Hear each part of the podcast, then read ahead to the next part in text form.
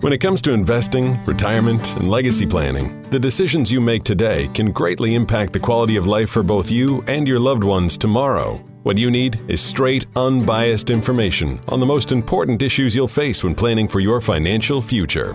Good news. You found the Growing Your Wealth radio show with Brian Evans. Brian is the founder of Madrona Financial Services, and with his background as a CPA, he brings a unique perspective to the investment and financial planning world. So get ready for an hour full of the most comprehensive financial information on the radio. Welcome to Growing Your Wealth with Brian Evans. Thank you so much, and welcome to Growing Your Wealth, the radio show that gives you the straight talk and honest answers you need to invest better, live better, retire better, and give better. My name is Jeff Shade, and as always, I'm just here to ask the questions. But the words of wisdom and solid advice come from the expert, Brian Evans, CEO of Madrona Financial Services and Bauer Evans CPAs. How you doing today, Brian? Doing great. Thanks, Jeff. Always glad to hear that, Brian. I hope our listeners are doing well today, too. We certainly do appreciate them being with us here on the Growing Your Wealth show. We're here for you every week for your fiscal fitness and your financial education. And as always, we do love hearing from you, getting your emails, and you can send us your questions, your comments about the shows, maybe suggestions for things that you want to hear about at madronafinancial.com. Also, the telephone number for questions, 844 Madrona. On today's show, Brian, we're going to be talking about charitable gifting. We'll be talking about CRUTs and CRATs, and we'll also be talking about donating appreciated non qualified property, donor advised funds, donating real estate, stocks, and a lot more. But let's start with that funny term, CRUTs and CRATs. I noticed the three common elements to both of those is CRT. I would imagine that that means charitable remainder trust. Yeah, that's right, Jeff. So I'm excited to talk about this because, you know, there are many different ways to give to charity. The most basic is you write them a check. you know, or give them some cash. That you can do. But what I'm, I'm going to be talking about is where you want to give to charity with other purposes in mind. And so it might be uh, for tax advantage purposes, as this one is. And this one also does different things too. But you're right, the CRT, Charitable Remainder Trust. And what that indicates is remainder means remaining after you pass away. So there is two things to a gift, potentially to a charity. One part, part A, might be the income that a investment can get while you're alive, and the other part is what's remaining after you pass away. So that's the CRT in each. But these are somewhat different. So what it is on a charitable remainder unit trust, basically this is where somebody has an appreciated piece of real estate or stock or something that's gone up in value, and they want to give part of it to charity. In this case, they want to give whatever's left after they pass away but they need the income while they're alive from their asset. But they want to sell their appreciated property. So let's say they had some raw land and they wanted to sell it, uh, but there's going to be a big gain. What they might do is put this property into the trust. The trust can sell it and pay no income tax. So let's say it's a million dollar piece of property. They put it in the trust, they sell it, million dollars after tax. Great. And then they take that money and they reinvest it into other investments stocks, bonds, real estate, REITs, whatever. And so there's an income produced from that. With a charitable remainder unit trust, they're going to get the income for the rest of their life. And then they can either take just the income or a percentage. They also got a big tax deduction when they put this asset into the trust. And when it was sold, they didn't pay any tax. So all these are really great benefits. The negative to this for them would be upon their passing, whatever's left in that trust would then go to charity. So that's the charitable remainder unit trust. So they're retaining the income part, but giving up the inheritance part. That part can no longer go to their heirs. It would go to the charity. So that's a CRUT, a C R U T, but we also mentioned CRAT. What's the difference between a CRUT and a CRAT? Okay, well, in the CRUT's example, uh, the person that owned the property gets a benefit and the charity does. In the next example, we're going to have a situation where the heirs get a benefit and the charity gets a benefit, but not the owner of the property. So in this case, let's say that you have this million dollar piece of raw land and you want to sell it with no gain and you don't need the income from it. You're doing fine. You never needed the income. It was raw land. You're doing fine, but you want to leave something for your heirs. So in this case, you could put it in the trust, the trust sells it, no taxable gain, reinvest it, and the charity gets the income for the rest of your life. Upon your passing, whatever's left in that goes to your heirs. So there's three parties involved here. We got the charity, your heirs, and you. In the case of the CRUT, it helped you with the cash flow, the charity with the remainder. In the case of the CRAT, it helped the charity with the income and your heirs with the remainder. So the CRUT is Charitable Remainder Unit Trust, and the CRAT is Charitable Remainder what? Annuity Trust. Charitable Remainder Annuity Trust. Okay, so that's a CRUT and CRAT.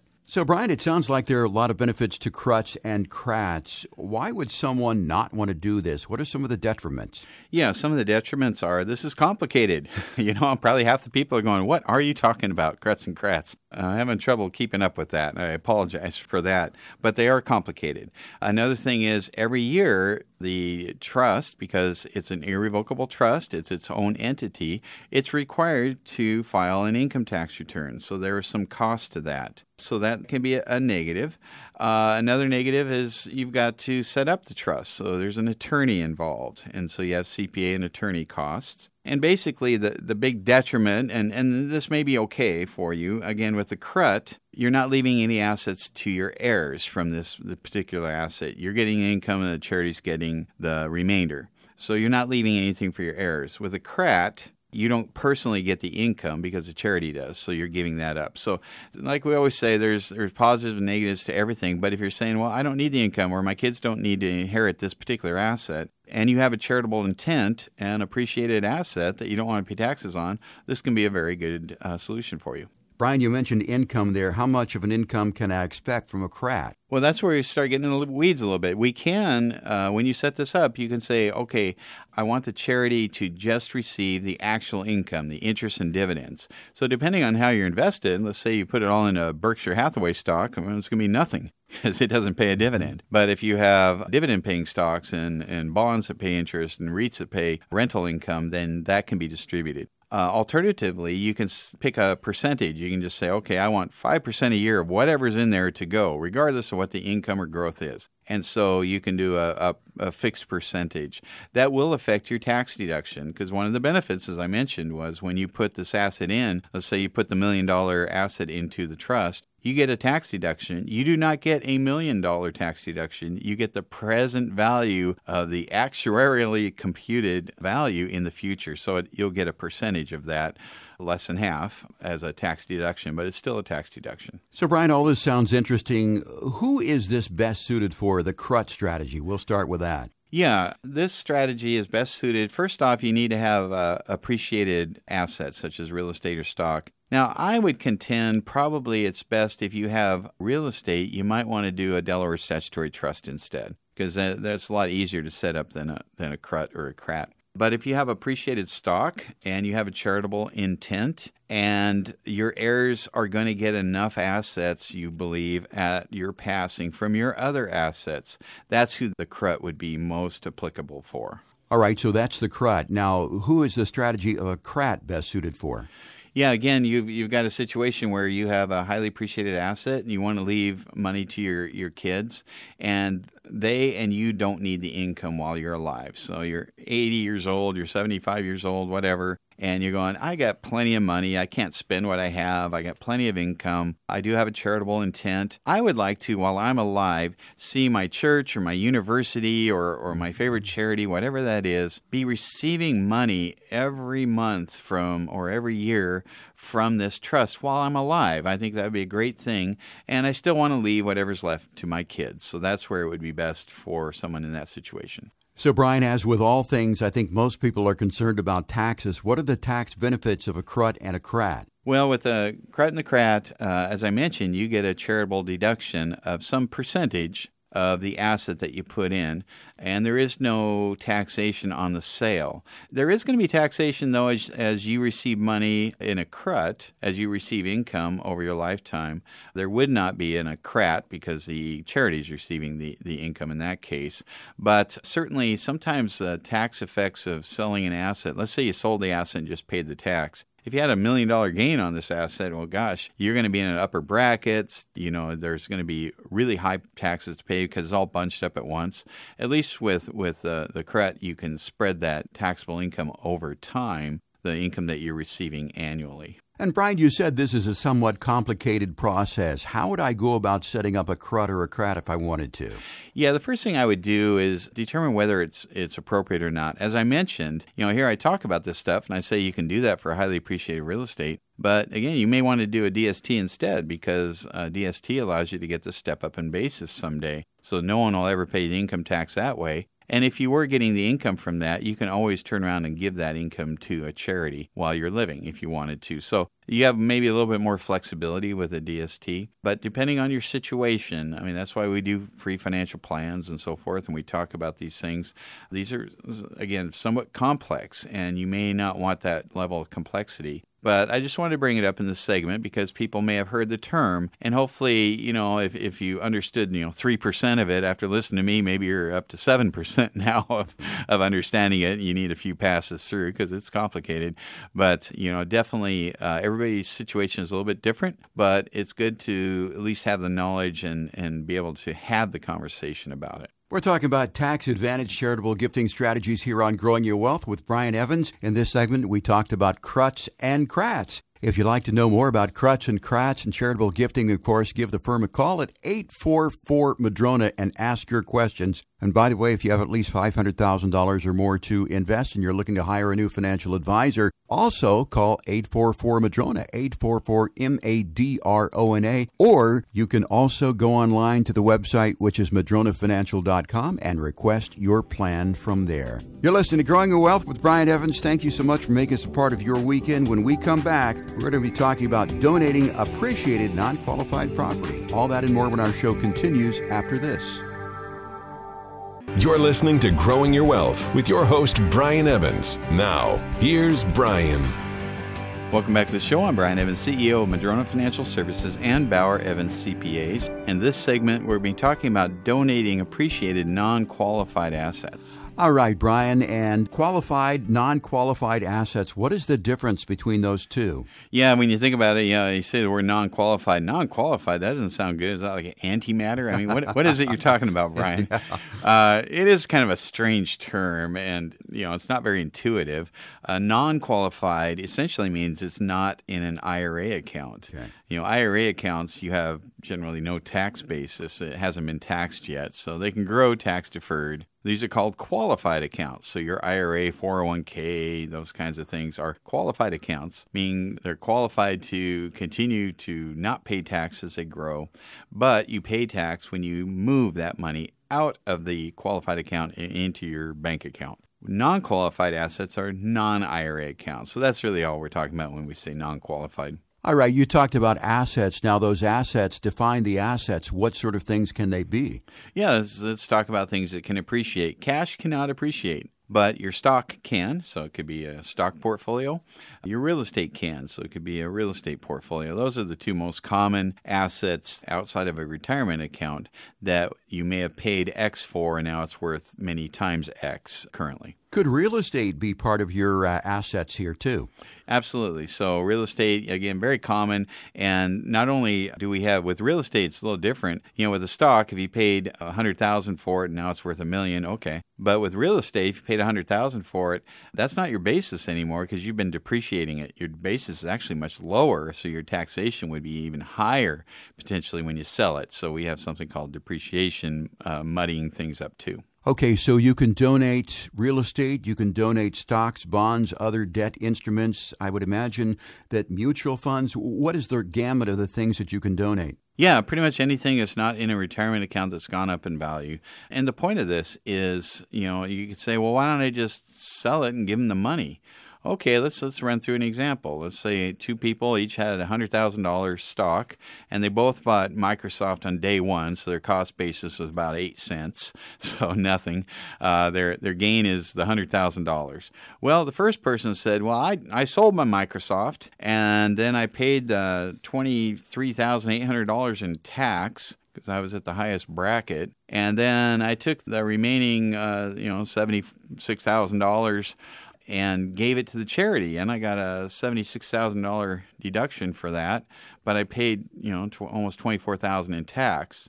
Charity got seventy-six. I'm like, oh, well, uh, my client, on the other hand, would have come to me before they gave that money and said, What do you suggest? And we would have given it directly. So when sh- that person gave it directly, the charity received 100000 of stock, sold it for 100000 pays no income tax. So the charity gets 100 grand instead of 76.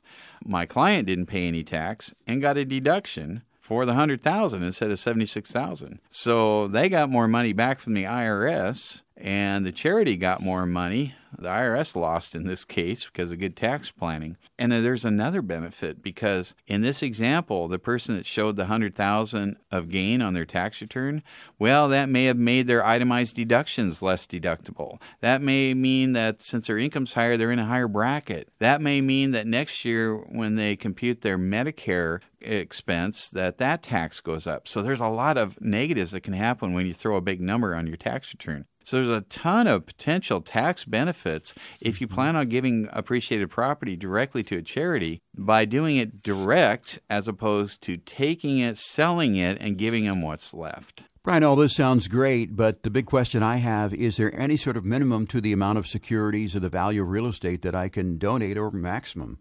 Yeah, yeah, that's a good question. The minimum will depend on the charity themselves. If they're set up to receive stock, then really probably not you know, if you're going to give them a hundred dollars worth of stock, then I'd say, well, just sell it and give them some money or whatever. But generally, we're talking about somewhat larger gifts, of course. And so the minimum, again, is just uh, based on the charity. Now, the maximum, that's kind of an interesting thing. Early in my career, one of my first tax returns I, I looked at, it was huge because it had an appraisal. Somebody was giving, I think, 13 acres of Bellevue waterfront Whoa. real estate to the city. I bet they wish they had that back now because yeah. this was, I don't know, uh, 30 years ago, over 30 years ago. And at the time, it was worth $9 million. And they thought, well, gosh, if we give this away and it's worth 9 million, now it's probably worth 900 million. I don't know. But 9 million at the time, we're never going to pay taxes again as long as we live. Well, hold up a sec. There is a limitation. When you gift appreciated property, and let's say your, your taxable income's 100 grand, he thought, well, I get a, I can just take a hundred grand deduction every year and carry it forward, right? No, you can only take 30% of your adjusted gross income for that. So they got a $30,000 deduction if their income was a 100 grand every year because the, the donation will carry forward. But they weren't be able to offset all of their income. Most charitable donations, you can offset up to 50% of your adjusted gross income, but by donating appreciated property, that number drops to 30%, with the rest carrying over to future years. So, Brian, what if I think the securities that I'm donating are still a good investment? Okay, well, that's a good question because let's say uh, I'll do another example here. Let's say you had $100,000 in that Microsoft. You think, oh, Microsoft's a great company.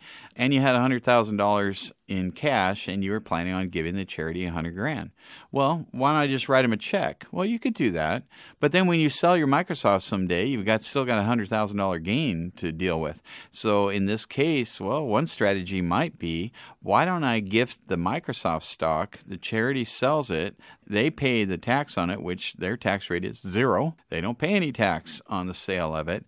And then take your $100,000, buy Microsoft stock with it, and now you still have the 100,000 of Microsoft, but your Microsoft now has a cost basis of 100 grand instead of a cost basis of 8 cents in our example here. And so when you eventually sell it, that 100,000 of gain has been uh, eliminated by shifting it to the charity and the charity doesn't pay any tax on it. So there was a uh, I really like that question because it gave me an opportunity to talk about a strategy where mm-hmm. uh, if you had cash and you had appreciated stock about how you might look at the gifting a little bit different than you would have otherwise because normally you just say, well, I have 100 grand. I want to give them 100 grand. I think I'll just write the check because I like my stock. But we just had a little paradigm shift to go on there that says, well, maybe I'll give the, the stock instead and uh, use the money to rebuy, repurchase the stock I liked in the first place. Brian, what if the stock I own is in certificate form and I want to donate fewer shares than represented on that certificate? Yeah, the people I know that, and it's less and less these days. It used to be, you know, people brought in their stock certificates all the time. Sure. And uh, they still do sometimes. Is this worth anything? And I look it up, and no, this company doesn't exist anymore. Uh, they pick them up at estate sales or whatever, and, Yeah. and so forth. But uh, I think you have some old stock, don't you? I do. I have uh, defunct auto manufacturers. I've got Studebaker, a lot of things like that. They're fun to look at. They're not worth anything, but yeah, it is rare to have them in that form. Yeah, yeah. So yeah, you can have those. And what we recommend most people is uh, that they get those converted to electronic ownership. So we can go through a process working with a custodian such as Schwab or Fidelity or TD Ameritrade, those kinds of companies, and they can cancel the certificate and make it into electronic format. I kind of like certificates, but anymore that's not how things are done. And so then once it's in electronic format, then you can trade any any amount of that stock that you want. So, Brian, again, this sounds like a great strategy, but what are some of the strategy detriments? Why would I not want to do this? Well, uh, you're giving money away, and it's not yours. You can't have a take back. You might, you can't give the hundred thousand Microsoft shares away and go a year later. Go, I wish I had that money back. I think I'll call a charity and go go ask for it back. And uh, once your kids find out, they might be, "Hey, I thought you were going to leave that to me someday." You know, like, well, I, I thought the charity would do better than you because you keep talking about tricking out your car uh, with any money that you get. so, you know, so it's not available to you for you, or and it's not available to your heirs. It's going to charity. That's that's a detriment. It's also a positive if you really believe in your charity. So that's not necessarily always a detriment. And the other thing is there should be some tax planning around that. As I mentioned, for larger gifts, you may have limitations on how much of that gift you can claim on a particular tax return. So you might want to time a gift. Let's say you had a, a tax year, you're selling your business uh, in a particular year, it's going to put you in a really high bracket, and you wanted to give to charity. Rather than give that appreciated asset away in a low taxable income year, probably wait and match it up with a higher tax income year so you can get a bigger bang for the buck on your charitable donation deduction. Brian, what if I have physical assets? Let's say that someone gave me a Honus Wagner baseball card or some, uh, you know, valuable coins, or I bought a '57 Chevy back in 1960, you know, for 500 bucks, worth fifty thousand dollars today. Can I do that? Yeah, well, that's very interesting because you know collectibles have a different. Hush, everything has a different tax rate anymore. I guess that's why the tax code is so big. Uh, collectibles have a different potential tax rate. It's higher than the typical capital gains rate. So this is now we're getting it's twenty eight percent instead of uh, well, the capital gains rate for most people is 15% unless it's not, and it's 20% unless it's not, and it's 23.8% depending on things. And, and then, of course, with changes in the tax law, that could be going up. And Washington State could have theirs add to that depending on the type of asset. So it gets pretty complicated. Now I got to throw in a different rate for collectibles. And so this is where we want to involve the CPA firm. So depending on your situation before uh, you give any gifts, this is where we'd want to uh, make sure that we've, we've looked up all the nuances of your particular asset to find out what the effect would be if you gift that. We've been talking about donating appreciated non qualified property here with Brian Evans of Madrona Financial Services and Bauer Evans CPAs. Once again, questions about doing that, 844 Madrona. And as always, if you have at least $500,000 to invest, you're looking to hire a new financial advisor, give Madrona Financial Services a chance to show you what they can do by calling 844 Madrona, or you can request your complimentary no cost, no obligation plan online at madronafinancial.com. You're listening to Growing Your Wealth. We'll take a quick break. Be right back with more of our show after this. You can't build a house with just one tool, and you can't plan for retirement without an integrated, comprehensive strategy. If you want to get more information on the Madrona bundle of services, call Madrona Financial Services at 844 Madrona or go to madronafinancial.com. Now, back to more of Growing Your Wealth with Brian Evans. Welcome back to the show. I'm Brian Evans, CEO of Madrona Financial Services and Bauer Evans CPAs. And in this segment, we're going to be talking about donor advised funds. Well, first of all, Brian, I think a lot of people maybe have heard of donor advised funds but don't know exactly what they are. So, what is, by definition, a donor advised fund? Yeah, we've been talking about different charitable gifting strategies, whether it's a charitable unit trust where uh, you receive the income from the sale of an asset during your lifetime and the remainder goes to a charity, a charitable annuity trust where the charity receives the income from an asset and then your heirs get the, the remaining after that. We've talked about donating appreciated property. We'll be talking about donating directly from your IRA uh, to satisfy your required minimum distributions. So just different different techniques, not involving a straight cash gift. I'm just talking about different strategies. Sometimes they have tax benefits to them. Most most commonly they do. That's why we're talking about them on the show here. So this this is just another one of those. So a donor advised fund is essentially a technique where I, I think the best way is an example. Let's say that somebody was giving away ten thousand $1,000 a year to charity. That was their plan, and they plan on doing that for the next 10 years. When they do their tax return, if their house is paid for and they do their itemized deductions, they're thinking, well, I, I get a, a, deduction for the 10000 Well, not so fast. It's probably, you know, you may be in a situation where your standard deduction is higher than your itemized deductions. So even though you're giving 10000 to charity, and you put it on your tax return, it doesn't give you any benefit. You don't lower your taxes by that. You think, well, that kind of stinks. I'm going to give away $100,000 over the next 10 years and I get no tax deduction for that? Yeah, that's right.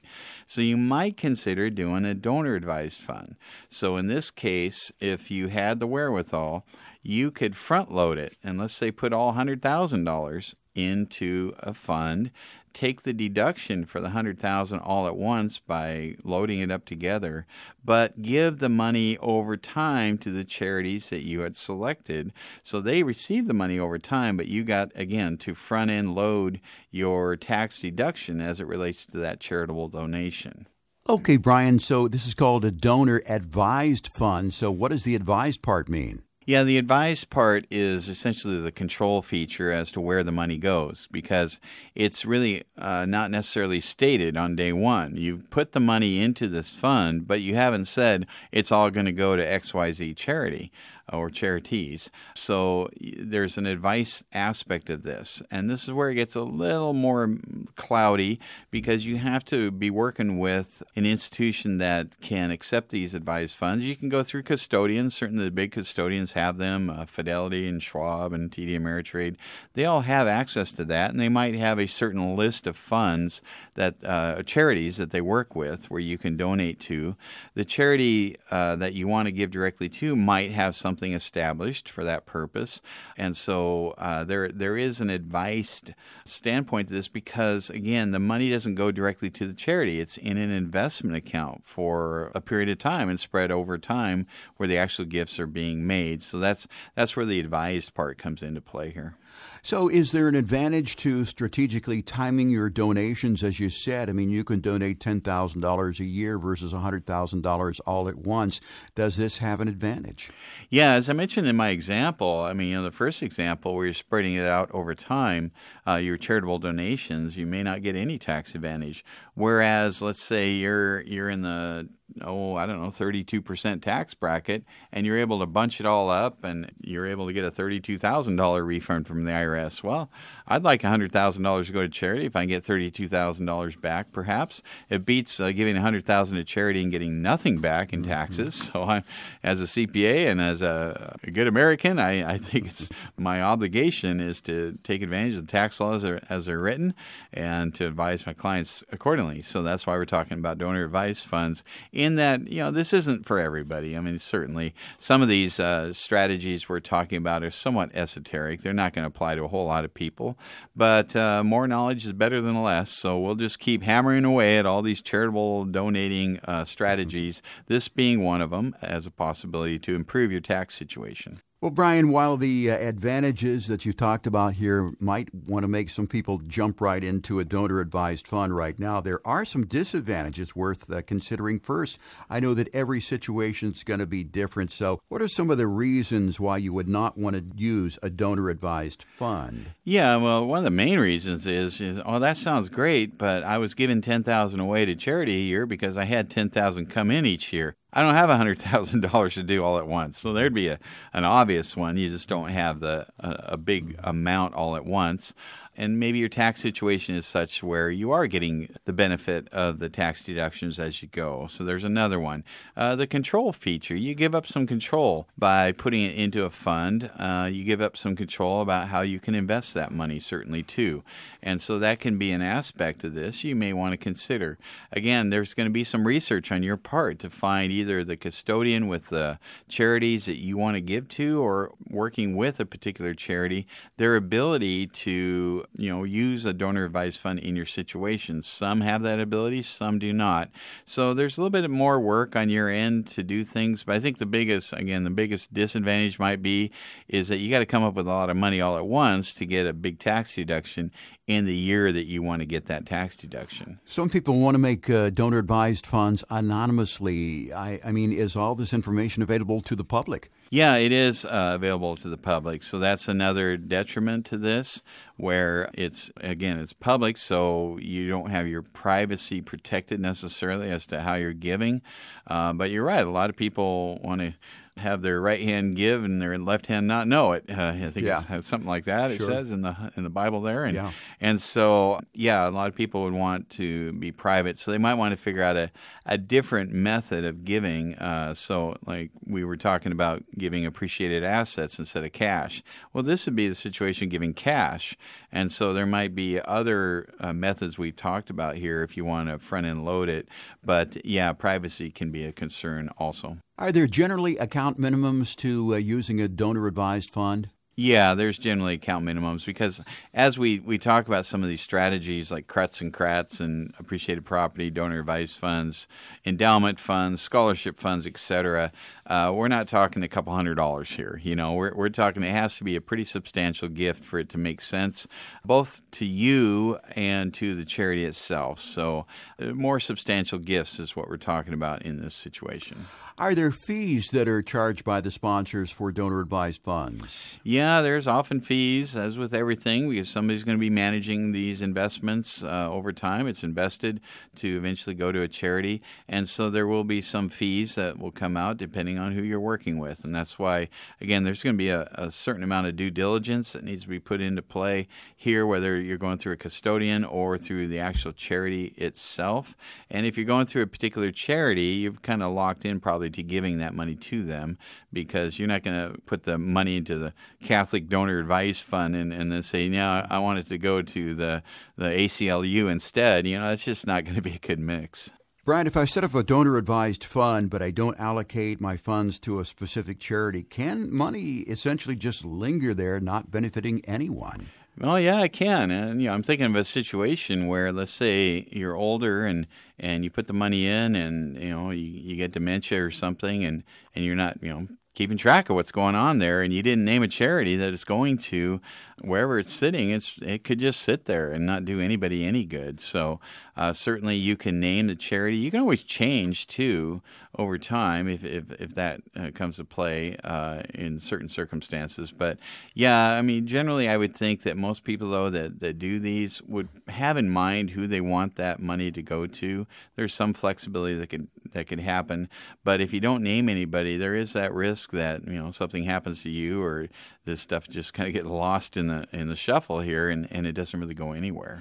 Yeah, I was reading that there is more than 110 billion dollars sitting in donor advised funds right now, already given by donors but not distributed to charities. So that is something that's very important to consider. All this again sounds like a great idea, Brian. If I want to set up a donor advised fund, how would I go about doing that? Yeah, with all of our financial planning questions, we uh, run people through a financial plan and have a discussion about it because you know the discussion what's interesting about all these things that we talk about like i might be talking about a certain topic and somebody come in yeah i want to talk about opportunity zones. Great let's talk about them in the end they go oh i ended up wanting to do a dst not an oz at all. I'm like exactly. Mm-hmm. you might come in uh, talk you want to talk about donor advice fund and we end up going no we're going to donate appreciated property and you're going to do this that and the other instead. Oh okay.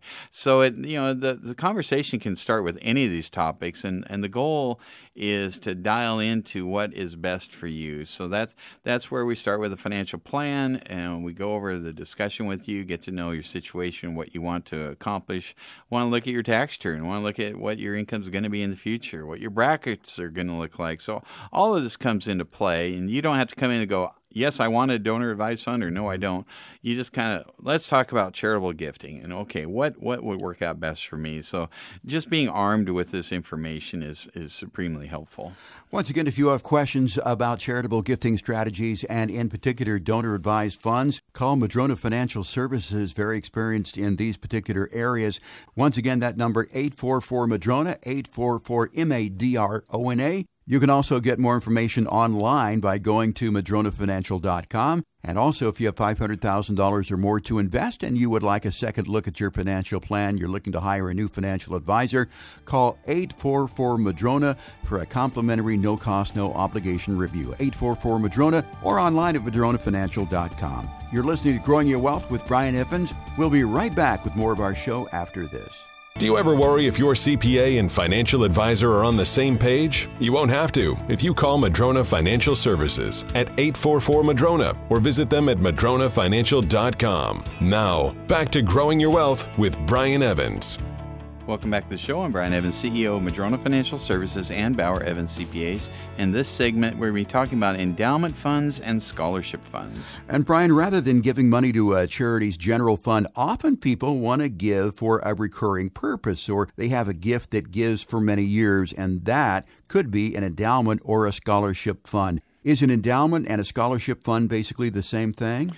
Uh, not necessarily. So the endowment fund is meant to live in perpetuity or for a long period of time. So, for instance, there might be a situation where, uh, upon somebody passing, they, they don't want, you know, let's say they had a sizable estate and they want to give it to charities and they want their name to kind of live on. They want their gift to live on. They don't want to just give the charity a whole bunch of money all at once and that's it. Uh, there's kind of a legacy aspect of knowing that, hey, 20 years after I'm gone, I'll be helping someone with new money created from my gift upon my passing or when I was alive. And so the endowment fund is set up essentially as an investment account. Okay. And there's two ways that uh, money can be distributed from it. The most common way is the earnings on the investment account. So let's say the interest and dividends and rental income from the REITs and so forth was uh, 4% that year, they'll give 4%. And the principal is untouched in that case. The other situation is where the endowment person says, "Look, I'm I don't know if it's going to earn 6% a year, but I want 6% to go. It will dissipate over time. Some years it'll be up, most years it'll be down, but over time it'll it'll eventually uh, liquidate, but it will stick around for a long time. And so that's another way you can set up an endowment fund to keep giving gifts long after you've gone or during your lifetime. All right. Well, let's say I want to set up a scholarship fund, maybe to my alma mater, or maybe you know minor league baseball players who don't make enough money to live, and, and you know, and I want to donate money to them so that they can buy the things that they need. How would I set up a scholarship fund? Yeah, scholarship fund is that is one difference. A scholarship fund is already set up and different people are donating to it. Whereas your endowment, uh, maybe it's set up, maybe it's not. It could be just your own endowment. So you can contribute to a charity's endowment fund. But a lot of times, what I've seen is somebody passed away, they have their own endowment fund set up with their own rules as to how it's being distributed and for what purpose, as opposed to a scholarship fund. So, for instance, and now a scholarship fund can be already set up again where you're just donating to it, or or it can be an individualized thing. So, my own example, I remember walking through the halls of Todd Hall in the business department at Washington State University, and I was a, a freshman, and I noticed something on the wall and said, "Okay, it was a." uh, scholarship, and it was for entrepreneurs. And I was like, wow, uh, but I have to write a paper about my future plans being an entrepreneur.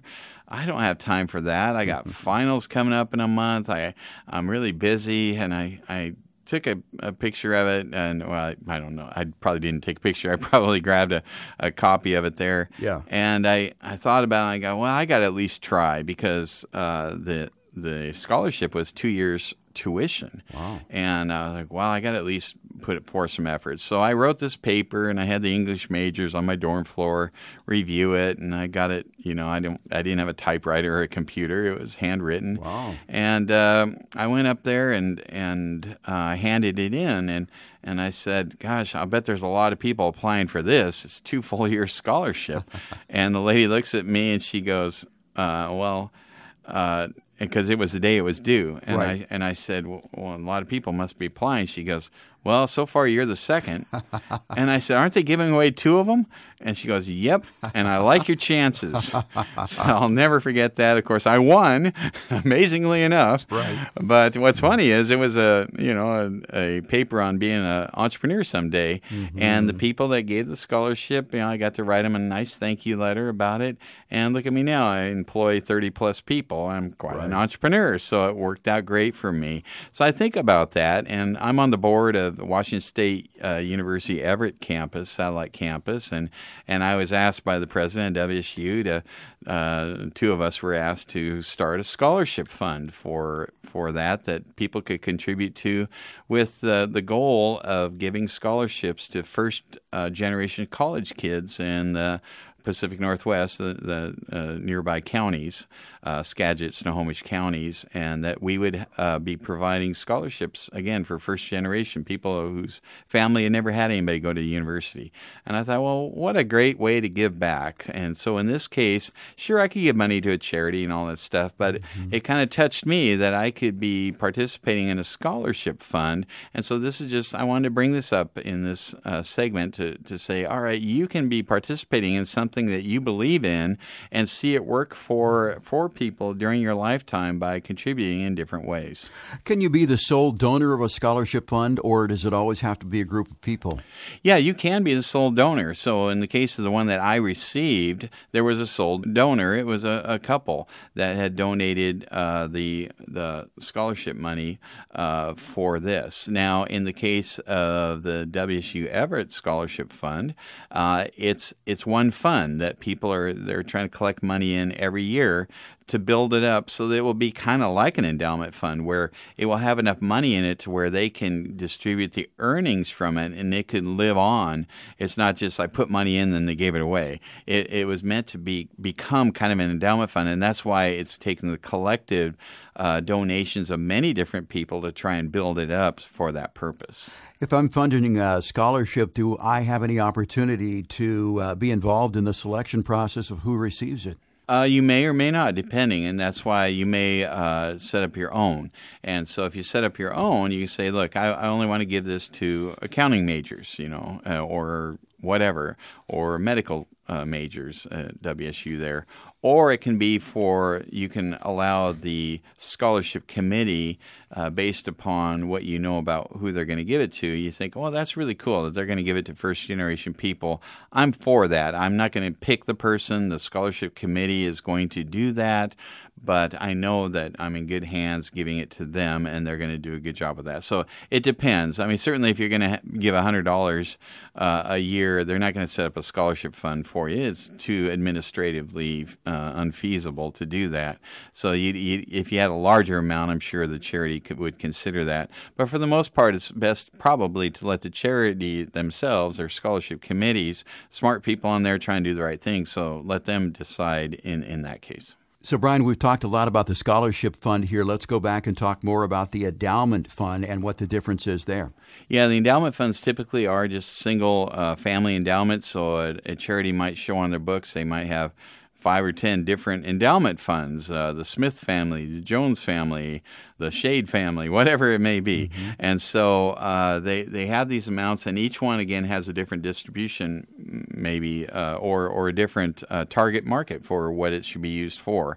Uh, and they're meant to be either, again, perpetual or or uh, long lived, uh, but they have to be larger amounts. So, a lot of times, what people do with endowment funds is that might be uh, something that's set up upon their passing. So, let's say that somebody is worth a lot of money and they said, All right, I got three kids. I, I want uh, 20% to go. Uh, 25% uh, to go to each of the three kids. Let's say my estate's worth $10 million, and I want 2.5 million to go to the three kids, and I want $2.5 million to go to my favorite charity as an endowment gift. And that endowment gift, now let's say you said, all right, I want 4, 4% a year to go to the beneficiaries. So $2.5 million, 4%, that's 100 grand a year. So you know after you pass away, that charity is going to have an extra 100 grand a year, mm-hmm. approximately, depending on how the investments go, but 100000 a year to distribute for the purpose that you wanted them to distribute it to. It could be for the general fund, it could be to a scholarship fund, it could be to the building fund, eh, you know, whatever their funds are. Uh, but generally, it goes to the general fund, and then the charity determines how to spend that. But it's a great legacy uh, asset. I think the scholarship is more something while you're living. You can see the, the benefits, you can see the people that received them, uh, what their plans are. That's a great way to do it while you're around. But the endowment might be something you do upon your passing, unless you just load it and you want to mm-hmm. set it up now and you don't need the money. Okay, right. you can do that too. As opposed to an individual doing a scholarship or an endowment fund, can I do it through my business for any number of reasons? And among them, certainly would be brand recognition and you know recognition from a university. Oh, absolutely. Uh, there there can be many reasons to give, uh, and and it's not always bad to have. You know, might say, well, isn't that kind of taking advantage of, of things? Uh, but uh, not not necessarily because one of the things about giving, uh, let's say it's a corporate gift, and uh, it's not about necessarily just the branding part, but but letting people know that the corporations actually care. They're putting money into things, and and that maybe alerts other ones. You know, hey, they stepped up. You know, if I see that another investment advisory firm in town, you know, is giving money to different charities, And I'm like, well, maybe I should be part of that too. Mm-hmm. You know, I, I want to give my fair share too, and so it just that that just the acknowledgement that uh, people in the community, businesses in the community uh, care about these particular things, that can be a very good thing. So, yeah, you, you, absolutely can have brand recognition from that. A lot of times, you know, businesses will pass on that recognition, but sometimes it's nice to, to get the name out. Well, being philanthropic, I think, is a very good thing in life. If I wanted to do something like this for myself personally or my business, how would I get started? You know, a lot of people I talk to, they they uh, talk. We talk about their legacy planning and so forth, and they want to leave money to charity. I say, well, what charities do you feel passionate about? I'm not really sure. So sometimes it's uh, you got to step back and go, what do I really care about? What's what's important to me? What are the charities I I really you know get behind? You know, in my case, it might be my university or my church or Mercy Watch or whatever it is, mm-hmm. These different charities that that I know about and care about, and so someone else it might be something different. It might be the old dog haven or whatever it is. Sure. Uh, everybody has things that they're interested in. So the first thing would be kind of figure out what's important to you upon your your you know, for your legacy, whether it's your legacy while you're alive or after you passed, uh, your kids, your your nieces and nephews, extended family, your charities, which ones, how would you like to give, what's the makeup of your assets. It's all part of the uh, long-term financial plan, uh, mainly involving your estate and legacy plan. We've been talking about charitable gifting strategies this week on growing your wealth, and most recently, hear about scholarships and endowment funds. If you have questions about that particular strategy, and you want your particular answers, call 844 Madrona to request a complimentary, no cost, no obligation financial plan that may indeed include charitable gifting strategies. That's 844 Madrona. You can also request it online at madronafinancial.com. That number and that website also works if you're looking for a complimentary, no cost, no obligation financial plan and you have at least $500,000 or more. 844 Madrona or madronafinancial.com. Brian, out of time for this week. Want to thank you for your time. Want to thank our listeners as well too for spending their time with us. For Brian Evans, I'm Jeff Shade. Get out there, have a great weekend in this great part of the country that we live in. We'll talk to you again next week with another edition of Growing Your Wealth. No statements made during the Growing Your Wealth radio show shall constitute tax, legal, or accounting advice. You should consult your own legal or tax professional on your individual information. Brian Evans of Madrona Financial Services is licensed to offer investment advisory services through Madrona Financial Services LLC, an SEC registered investment advisor. Insurance products are offered through Madrona Insurance Services LLC, a licensed insurance agency and an affiliate of Madrona Financial Services. Past performance is not a guarantee of future results. Investors cannot invest directly into indexes. No investment strategy, including asset allocation or diversification, guarantees a profit or guarantees the avoidance of loss. Financial planning is an important tool that does not guarantee specific outcomes.